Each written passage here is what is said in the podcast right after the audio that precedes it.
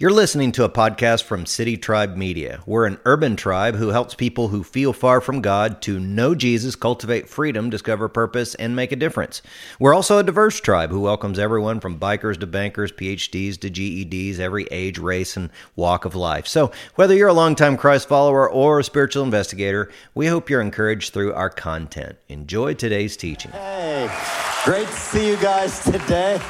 Uh, love hearing from Griff the Great. And we're going to have a good old time today, learn about some more spiritual warfare. And today I want to talk to you about what's called the mammon spirit, or the spirit of mammon. And some of you are like, what is mammon? Oh, wait, let me show you a definition real quick. It's wealth as an evil influence or false object of worship and devotion. Let me repeat that real quick.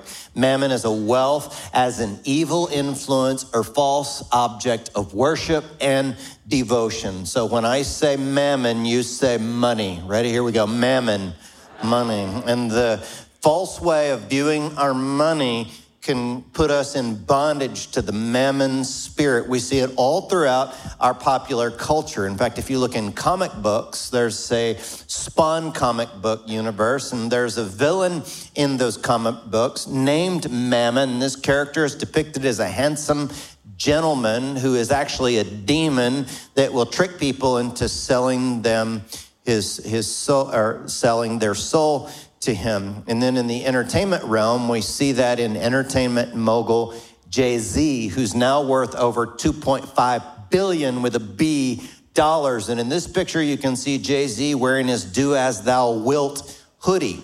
And some of you may not know, but that slogan, Do As Thou Wilt, is actually a direct quote from Aleister Crowley, who is one of the most influential Luciferian Satanists that's ever lived on the planet. So that's what Jay Z is all about. And then you see it in Time magazine in the food industry, that the greed that drives the food industry you can see during these times of inflation how much profits have gone up for these companies that you see on screen because they're price gouging during inflation.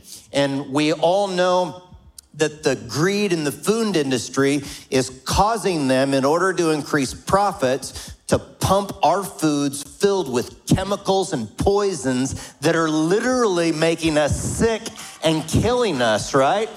That is the mammon spirit that's doing that. I don't even have to show you a study on that one because you've all read books, blogs, and watched documentaries about greed in the food industry that is killing us. We all know it to be true.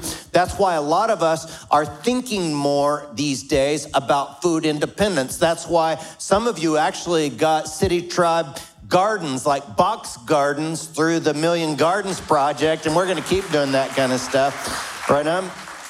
But here's what we're coming to terms with is we're around here we're opening our eyes to the reality of the spiritual war that's all around us in all different facets of our society whether it's entertainment or even in the food industry. And one of the ways we're combating it is through prayer. And we're praying a very specific spiritual warfare prayer every day a lot of us during this series you can hit the qr code on screen you can see a digital vision uh, version of that prayer that you can print out or you can pray it out loud if you're an audio person uh, you know kind of an auditory learner then you can get the audio version of that when you hit that QR code. So let's stand together now for the reading of God's word, where we're going to see Jesus talk to us about this mammon spirit. This comes in Matthew chapter 6, verse 22.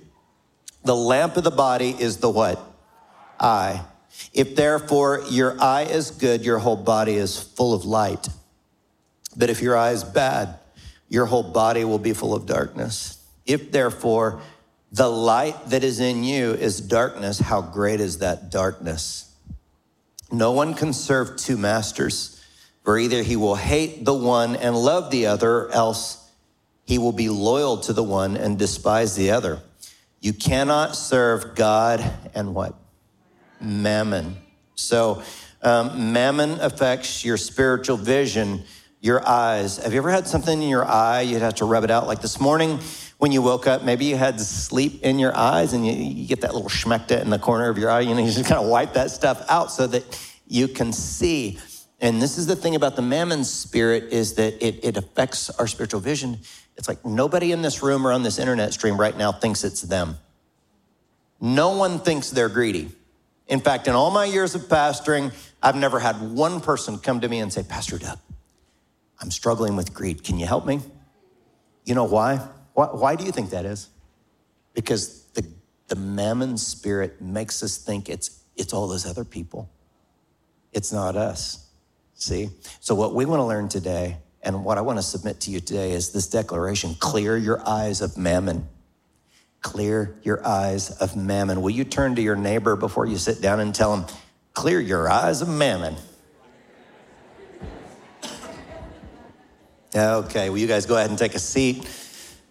And as you think about mammon, and the eyes are significant, aren't they? Doesn't the Bible teach us that the eyes are the window to the soul? And when we're doing any type of freedom ministry or spiritual warfare, the eyes are significant. One time I was helping a young woman in our church who had some demonic problems. I was doing what some people would call freedom ministry or uh, exorcism kind of thing, if you will. And I know that's going to sound weird to some of you that are new to church, but I was sitting down with a couple of friends who were helping me minister this young woman in our church. And to give you some context, my wife was out of town during this, and I always think about my wife's safety when he, she's out of town, just like many of you do, your spouses, when they travel for different reasons. And we were doing this ministry, and the young woman that we were ministering to wouldn't look up at me. And I said, Hey, just, just look up in my eyes. How many of you know that demons do not like to look into the eyes of spirit filled believers, okay? And so I kept asking, just, just look up. And finally I convinced her, look up. And when she looked up and she opened her eyes, the demon manifest in and through her. And in a deep voice, it said, I'm going to kill your wife, and then I'm going to kill you. Now, demons lie. And I had a moment of clarity in the moment, and I said, No, I'm going to cast you out, and you're going to go to hell. You can just go to hell. Um, I like telling them that. And the demon was cast out of the young woman. She grew spiritually. She married an awesome, godly Christian dude. They live a happy life now in New Mexico. And by the way, my wife and I are still alive. Imagine that. Thank the Lord for that. Anybody? Still alive. But what I'll never forget about that encounter is what I saw in those eyes. It wasn't the young woman's eyes. Her eyes were good, but it was the demon's eyes were so cold and so hateful and so mean spirited, you know?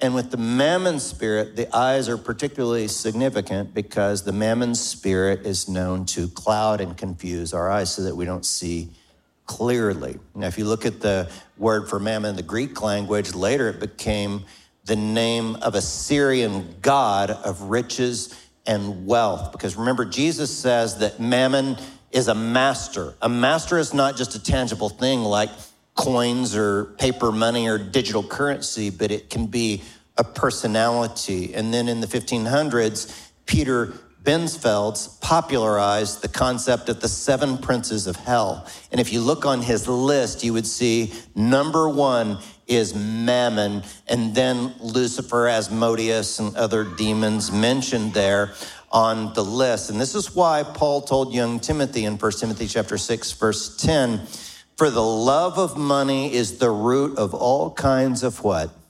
Evil. And some people craving money have wandered from the true faith and pierced themselves with many sorrows. And so we don't want to pierce ourselves with many sorrows, do we? And so what do you say we look at a few ways that we can clear our eyes of mammon? And all these things have to do with generosity. Generosity is ultimately what does it. And so clear your eyes through free will tithing. Free will tithing. Now, look, if you're new to church, the word tithe just simply means 10%. And just so you know, the intent of this teaching is not to pressure you to give 10% of your income to a church that you don't believe in. If you don't believe in all this, if you're a guest with us, this service is our gift to you. So just relax a little bit. I know you hear the pastor mention money in a church service, and some of you are like, honey, hold my wallet, hold your purse, cling tightly, man. The guy's talking about money. Just relax. It's going to be okay. Uh, don't worry about all of that. Nobody's trying to get you to do anything that you don't want to do. But I use that language very specifically free will tithing because under the old covenant, people tithe because they had to. We tithe because we get to. Out of the overflow of our hearts, we're so grateful to God for what He's done for us. And um, we've just seen that it helps people. We like people to, to tithe because it helps people encounter the Lord in their finances. He says, Test me in this. And so if you don't buy into this church, go to another church and tithe there and see what God does in your finances. We're not so much trying to raise money for the church as we are trying to get people to grow spiritually in encounters with the Lord. And we say free will tithing, and there are two demonic lies related to tithing. The first lie is the lie of legalism. And a lot of people teach tithing in a very legalistic way. And if you were really going to get legalistic about the tithe of the Old Testament under the Old Covenant, it wasn't 10%. If you add them all up, it would be somewhere in the neighborhood of 23% if you actually looked at it that way. And the reason we're not into legalistic kind of tithing is because we're under the new covenant. And you know, a lot of pastors have manipulated people and controlled people's money. And the purpose of the tithe is not to make pastors rich. The purpose of the tithes is something altogether different. I'm going to show you that here in just a minute. So, one of the lies related to tithing is legalism. You follow me? But then the second lie related to tithing is neglect. That's when pastors or religious leaders don't talk about it at all, never challenge people towards generosity. And I used to be one of those pastors. I didn't want to talk about tithing. And you know why I didn't want to talk about it? Because I was afraid. It was a fear of people. I didn't want people to think he's that guy. And you know what that was causing in the people in our church? It was keeping people, blocking people from growing spiritually in their own spiritual formation and discipleship. You have to be encouraged and challenged towards tithing. Look, in my personal spiritual life, if I'm not giving, I'm not growing. And do you suppose that's true of you as well? See, God so loved the world that he did what? Gave. He gave his only son. See, if I'm not giving, I'm not growing. And because I was a coward and wasn't willing to preach the word and speak what the Bible teaches, I was keeping the people that I love from having encounters with the Lord that would cause them to grow closer to Him, the greatest treasure. So I found my courage to speak of these things. Now, um, under the Old, uh, Old Testament law, um, remember that people tithe because they had to. Um, we tithe because we get to. Um, we tithe because it's a wise choice for our benefit. The, the Sabbath is also under the Old Testament law, isn't it? But it's for our benefit. See? What happens if you work seven days a week and you continually do that? You're going to burn out, aren't you? God gave uh, the Sabbath for our benefit so that we don't burn out, so we get rest. And in the same way, God gave the tithe for our financial and spiritual benefit. See? Um, now, if you go back to the Old Testament, you would see that uh, there are very few times um, that Jesus, when he's pointing people back to the Old Testament, that he would encourage the Pharisees. You know, the religious Pharisees in the New Testament of the Bible, they were kind of the uber religious guys, and they were very much into the legalistic side of tithing, right? But there was one time where Jesus uh, really encouraged the Pharisees, and you know what it was regarding? Tithing. He said, Yeah, you should tithe, but don't neglect the weightier matters of the law, justice, mercy, and faithfulness. See? So he's like, you guys are so careful to tithe on the littlest amount of uh, that you that you receive, but you forgot the reason for the tithe. The reason for the tithe is to serve people, to help other people with justice, mercy, and faithfulness. You see, it's because of their greed that they were careful about their tithing and all that, and they wanted to make all this money, but they didn't care about the people receiving justice, mercy, and faithfulness. And that's what the free will tithe does. It invests in people's um, justice, mercy, and faithfulness. You know, if you go back to Malachi, which is the Old Testament book that always talks about tithing, you know, um, the, the, the people there were, were greedy and they were not tithing. And the Bible says that because of their greed, a devourer, a little bug, was eating away at their crops. Now, if you get to the New Testament, you would see that people who are greedy, the devourer devours their souls due to their greed. Um, you look back at Malachi, and they didn't tithe, but they were greedy, and their greed, they, because of their greed, they were called thieves who steal from God. If you fast forward to the New Testament, you would see a greedy guy by the name of Judas, and Judas literally stole money from Jesus. Do you know that? In fact, this guy, Judas, um, he was in Jesus' little tribe, small group, if you will, traveled around with him, and he was stealing from him. And I want to show you um, how this one lady poured out this really great offering, a really generous offering, way above her tithe to worship Jesus. And uh, look at what Judas said about it in John chapter 12, verse 5. It says, why was this ointment not sold for 300 denarii and given to the poor? He said this not because he cared about the poor, because he was a what? Thief. And having charged, uh, having charge of the money bag, he used to help himself to what was in it. A lot of people think that Jesus lived in poverty. No, there was a money bag and there was a budget that people who donated to the ministry, he used that money bag to provide for all the disciples as they would travel around and himself. See, and Judas was, you know, taking some from the money bag. And look at what happened because of Judas's greed. Go with me, fast forward to Luke chapter 22, verse 3. It says, Then, here's the spiritual warfare end of it Satan entered into Judas. I think it could have been a mammon spirit that entered into Judas because of his greed. Satan entered into Judas called Iscariot, who was of the number of the 12. He went away and conferred with the chief priests and officers how he might betray Jesus to them. And they were glad and agreed to give him what? Money. You see what's going on there? So Judas was virtue signaling as if he cared about the poor. And he's like, oh, that offering should have given to, been given to the poor. But really, he didn't care about the poor. He, he was just a thief. And I look, I've watched for years and years people, a lot of whom they, they have this outer appearance. They say, oh, yeah, you know, I care about the poor. And they'll often denigrate biblical tithing.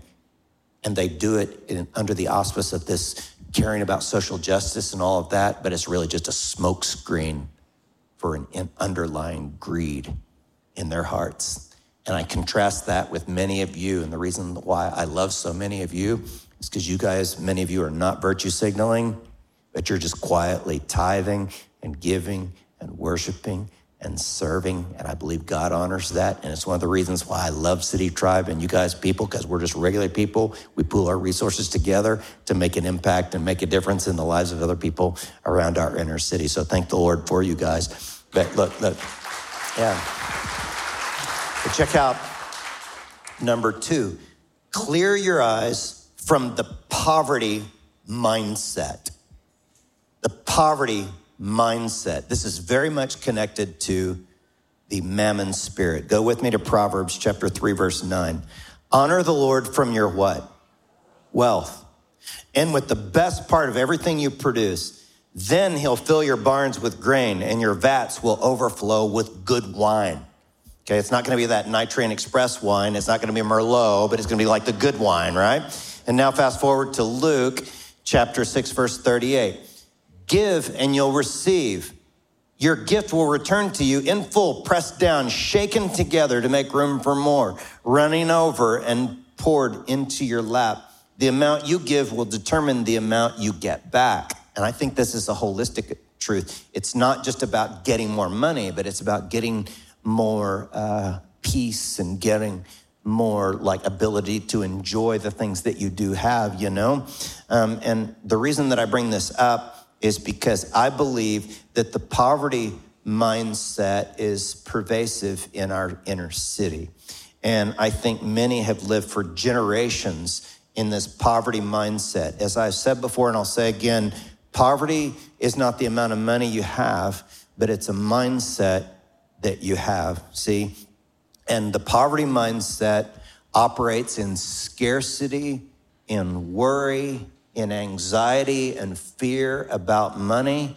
The poverty mindset works in jealousy towards those that have more than us. Um, and the poverty, this, this mindset and mammon will cause you to think differently about people in a different income level than you're in. And what the gospel does that's so great is that if you're middle class or above and you see street people that have less than what you have, the gospel allows you to love and respect and honor and befriend people that are of a lower economic level than you are. You know, out in the outer ring in the suburbs, they just zone the poor out. But down here, we, cro- we have to cross paths, right?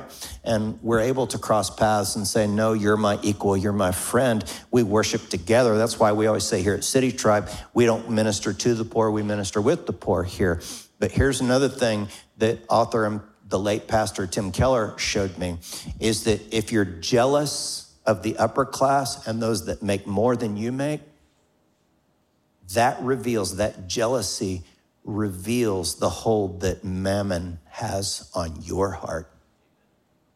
The jealousy of those who make more. And the reason that I know about this, because I believe that was in my heart for many years. When you hear the word millionaire, what comes to your mind? And for me, what comes to mind is I always thought to myself, oh, those one percenters, you know, I'm not a millionaire. And so when I would hear about millionaires, I think, oh, those one percenters, they just inherited everything they have. And, you know, according to the data, I was wrong. Have you ever seen that book by Chris Hogan? It's called Everyday Millionaires. And I've shown you this before, and I'll show it to you again probably because I think it's so important to the ethos of our church. But his research team conducted the largest, most comprehensive study of millionaires that's ever been done. They interviewed over 10,000 millionaires, and the sample size was significant in that. And they defined millionaires as someone whose net worth is over a million dollars. And the net worth is simply everything you own minus everything you owe. And here's a quote uh, from the book. He says 74% of millennials and 52% of baby boomers believe millionaires inherited all their wealth. That's what I thought. And I was wrong, according to the data. Let me show you the next quote from the book. He says the overwhelming majority, 79% of millionaires in the US, did not receive any inheritance at all from their parents or other family members, while one in five millionaires, 21%, received some inheritance. Only 3% received an inheritance of 1 million or more. So, according to the data, not my feelings, but the data and the facts, not feelings, people who are millionaires, by and large, didn't inherit a million dollars, didn't inherit enough to make them millionaires. But uh, they have certain practices that help them get there. They live on less than they make. They plan ahead and they save. They use coupons and they stay married. Look at this next quote from the book 75% of married millionaires have been married for 32 years on average.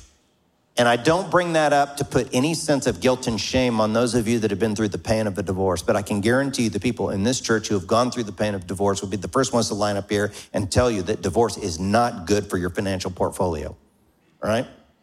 Um, so the study goes on and it talks about the top professions of millionaires. And if, and if I would have been asked, what are the top professions of millionaire? I would have thought doctors, lawyers, you know, this kind of thing. You know, the, top three professions that became millionaires number one, engineer, number two, accountants, number three, teachers. You know why that's so? Look at the next quote.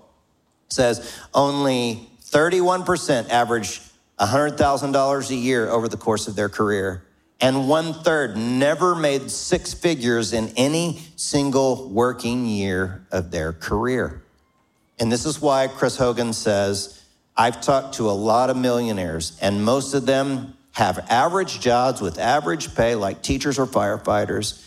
It just goes to show that how you spend and invest the money you make matters more than how much you actually bring home. Isn't that interesting? And here's why I'm telling you all this about millionaires is I believe that our jealousy and division from people who know how to manage their money is a cancer in our hearts that's harming us. We are being intentionally divided from each other for political gain, oftentimes. And I believe it's harming us. Look, I've been in a lot of different parts of the world over the past 35 ish years ministering to the poor, been down here since 2008, down in the inner city, serving alongside the poor. And I don't know anyone who's in utter poverty that wants to be there. And I want you, as your pastor that loves you, I want you to be financially blessed because I know that there's generosity in your heart and you want to be able to be generous, but you can't be because you've been infected, some of you, by the poverty mindset. And some of you have been led to believe that the only way that you can really provide for your family in a way that you want to is if you become a professional athlete or if you win the lottery, which, by the way, the lottery is just a tax on the poor. Take the same money, put it in an interest bearing account, and don't rack up credit card bills and goofy stuff like that. And by the way, some people think, oh, Pastor Doug, you talk about tithing and you tell all these tithing stories where people get blessed from tithing. And you think, I didn't get blessed. Well, you know what some people do? They rack up a bunch of credit card bills and expect the tithe fairy to come and rescue them after they just spent a bunch of money that they didn't have on Amazon. Quit doing those dumb things. That's what makes us in bondage financially. And look, how about rather than throw stones at people that know how to make and manage their money, how about we, I don't know, maybe learn from them so we can earn something and do good with it, right?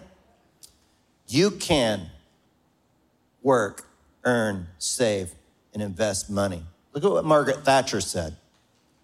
No one would remember the Good Samaritan if he had only had good intentions. He had money as well. And look, a lot of you want to be generous, but you don't have anything. What can you give if you have nothing? Nothing. But it's in your heart to do. And so let's get out of this poverty mindset. See? And quit being jealous and throwing stones at other people that can show us how to make it. And then we can manage it and steward it according to God's principles. But look at number three clear your eyes through work. To clear our eyes of mammon means working for our money and being generous with what we have. God provides everything you need, and when you work, you have what you need. It brings emotional peace. Check this out. When you work, you don't have to worry. But some people worry that if they would spend the same energy that they spend on worrying on working, then they wouldn't have to worry, right? You got to work, you know, so you don't have to to worry. You follow me? That's why the popular Dave Ramsey book came out, Financial Peace. It's not about getting rich, it's about having financial peace in your life because you worked for it. Um, look, Paul had this church, the Thessalonians, and they just wanted to sit around all day and wait on Jesus to come back, and people didn't want to work. You know what he told them? Second Thessalonians chapter 3, verse 10. Those unwilling to work will not get to what? Eat. Everybody wants to eat. You have to work in order to eat. Right on. That's why I love Strong Foundation Ministry for Homeless Families. That uh, we have our Pastor Jim says, if you're not working, your job is looking for work. See, because there's value in work. There's this study I saw on CBS News website, and the article explained how such a large number of American men in prime working age from 25 to 52 have bailed out on the workforce. Right now, there's like over 7 million uh, men in America that have quit working and are not going back, not looking for a job. You know what I call that? The spirit of slacker is what that is. Because if you look at the data, if you look at the data, here's where they're spending their time. This is according to the um, Bureau of Labor Statistics. They're spending all their time on video games and watching TV. Okay? Spirit of slacker is what that is. So I want to ask you a question. Let's do a brief poll here of City Tribers, both men and women. How many of you are working full time or looking for work? Raise your hand. If you're working full time right now or looking for work, okay, right on. Would you guys give a hand to the people around you that are working? And those of you that are younger, that are not yet there, um, that's what we aspire to, is to work. And then we don't have to worry as much, right on? It's so great. Now look at number four. Clear your eyes through enjoying God's blessing. See, God is a great father and he loves to bless his kids. You know how you feel when you're able to give your kids Christmas presents and stuff like that, and you see the joy on their little faces? How much more does God get a buzz out of giving you stuff to bless you? Because you're his kids, you know, those of you that know him, and he, he loves you, and that's what he wants to do for you. And so when you work, you get to enjoy it like Paul told young Timothy. Go with me to 1 Timothy chapter 6, verse 17. It says, Their trust should be in God who richly gives us all we need for our what? Enjoyment. A lot of people like believe in a God that wants everything to suck in your life. No, God didn't a sucky God. He's an awesome God. He loves to bless you, right? He likes you to experience enjoyment in this life. It doesn't mean that aren't, there aren't going to be hard times. Sure, there are going to be hard times, but God wants you to feel some enjoyment. And look at how Jesus describes it in the kingdom when we're trusting God first. Look at Matthew chapter 6, verse 26. It says, Look at the birds.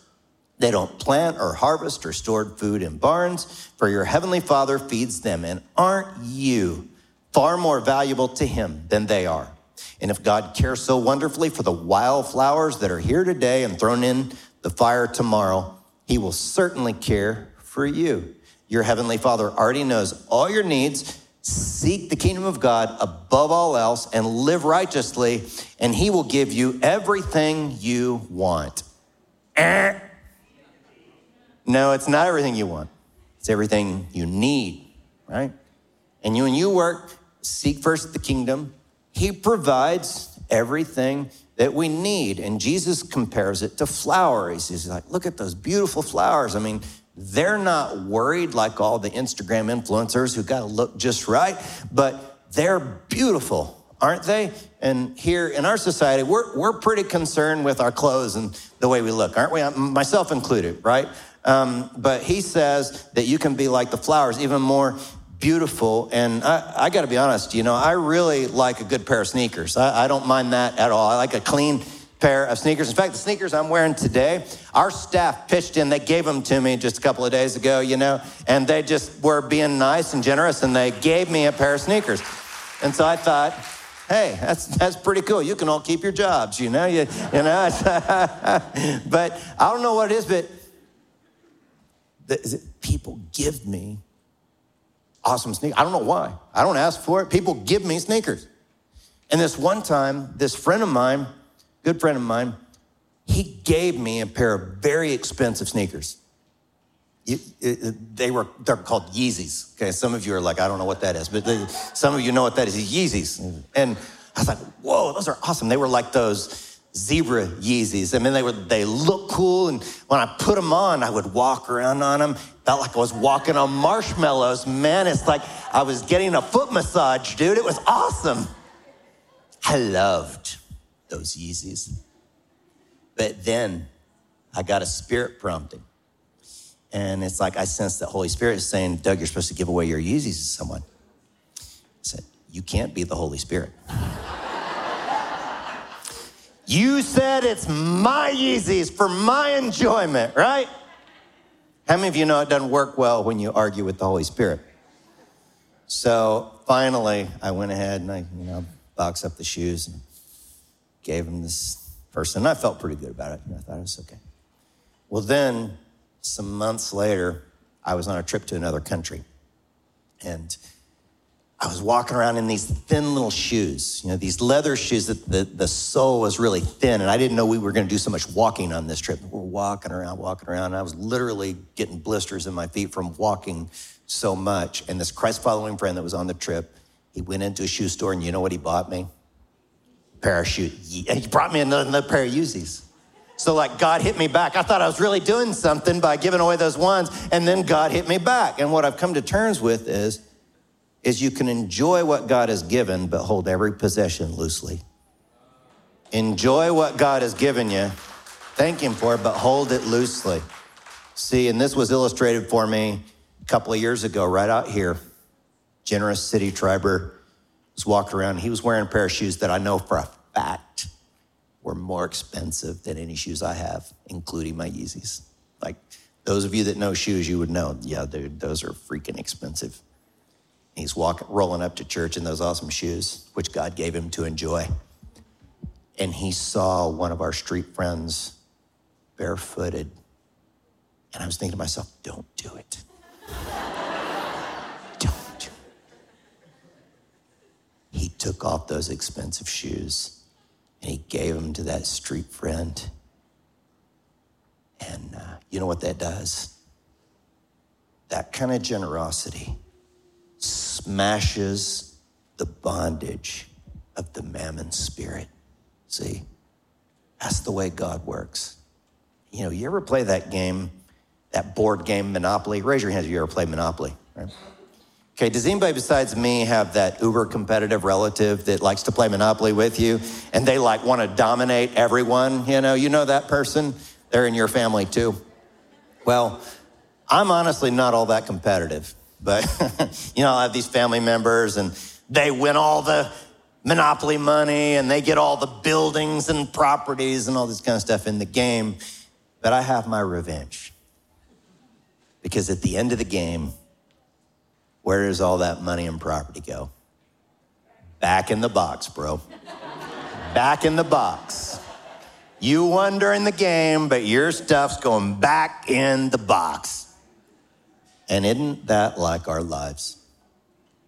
Because I'm telling you, our wireless earbuds go back in the box. Our iPhones and Androids go back in the box. Man, I don't like it, but even Nike sneakers go back in the box. Those heirloom silverware that you love that got passed down, back in the box. Your hunting rifles, your fishing poles, your tackle box, it's all gonna go back in the box. And look, I live in this neighborhood where there are a lot of older people, and there's like, there was garage sale day over there and um, all this stuff, you know, and, and, and I watch these people that they can't sell, they can't get rid of, they can't donate to a thrift store, all their stuff. And I'll watch dumpsters pull up because all your stuff, you think about the stuff that's most precious to you, it's going in a dumpster in a box someday.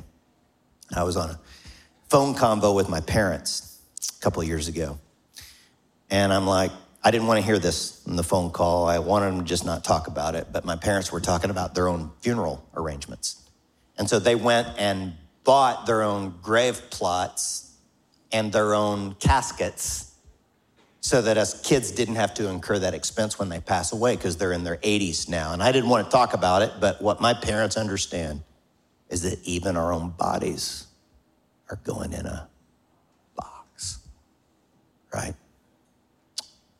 It all goes back in the box. And as I think about my own heart, because I'm fighting the greed of the mammon spirit just like everyone in this room, you know? And there are two things that last forever the Word of God and people's souls. And there are a couple of things that when I practice them, it helps me to overcome the spirit of mammon. One is when I give above my tithe. And one time, uh, you know, just recently, I spoke somewhere and then they paid me for speaking there. And I thought, you know, this was income I wasn't counting on, so I'll just, Holy Spirit was prompting me. There's some people that I think would benefit from it, so I gave it to them. And I thought I was doing a really good thing. You know, I thought I was being real generous. You know what happened? I spoke somewhere else. They paid me double what I'd given away the Lord hit me back. What's why I tell you that? The, the treasure in that experience is not getting money back. The treasure in that experience is encountering the Lord. You see, encountering Him is the true treasure. Money is just a tool to be able to encounter Him more. So when I give generously, it breaks the bondage of the mammon spirit in me because I know people are important.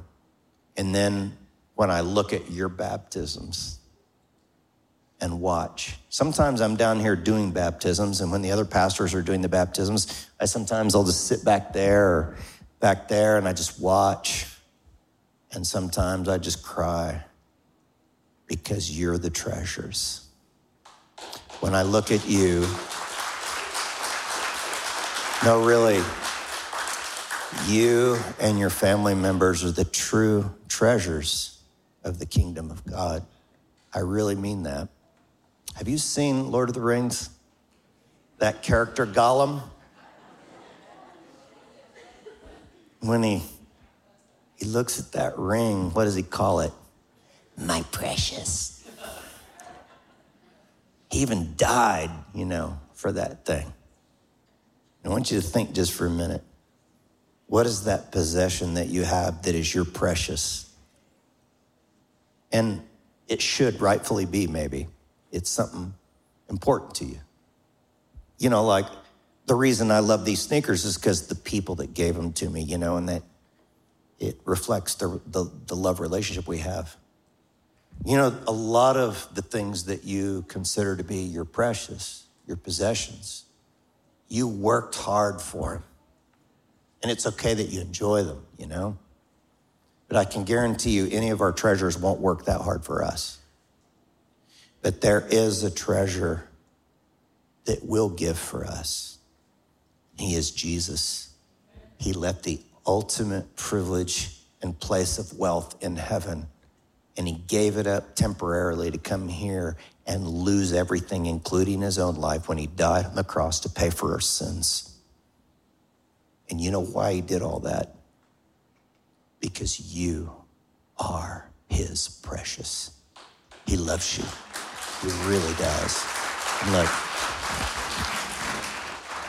and I, I really believe, and many in this room really believe, that some of you were brought here by the goodness of God because he wants you to know him. He doesn't want your money. He's not trying to take something from you. He's trying to give you something more valuable, which is him a relationship with Him. And if you want that now, the reason you want that is because His Spirit is doing a work in your heart to draw you to love relationship with the greatest treasure in the universe, Jesus. So let's bow for prayer. And as we bow, if you'd like to start love relationship with God you've never had, I want you to just talk to him in your own heart and say something like this God, look, I know I've sinned. But right now, I choose to believe that Jesus Christ died on the cross to pay for my sin. And he rose again from the dead to give me a new life.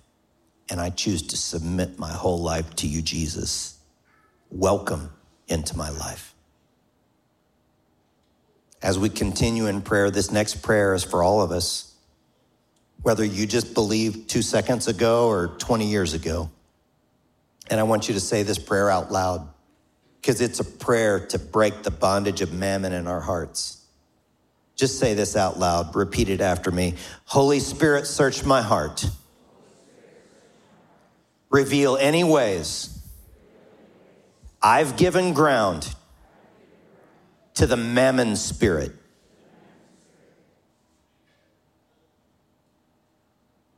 God, I confess my greed.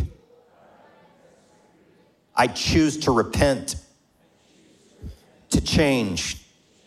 I renounce greed. I rebuke the spirit of mammon. In the powerful name of Jesus,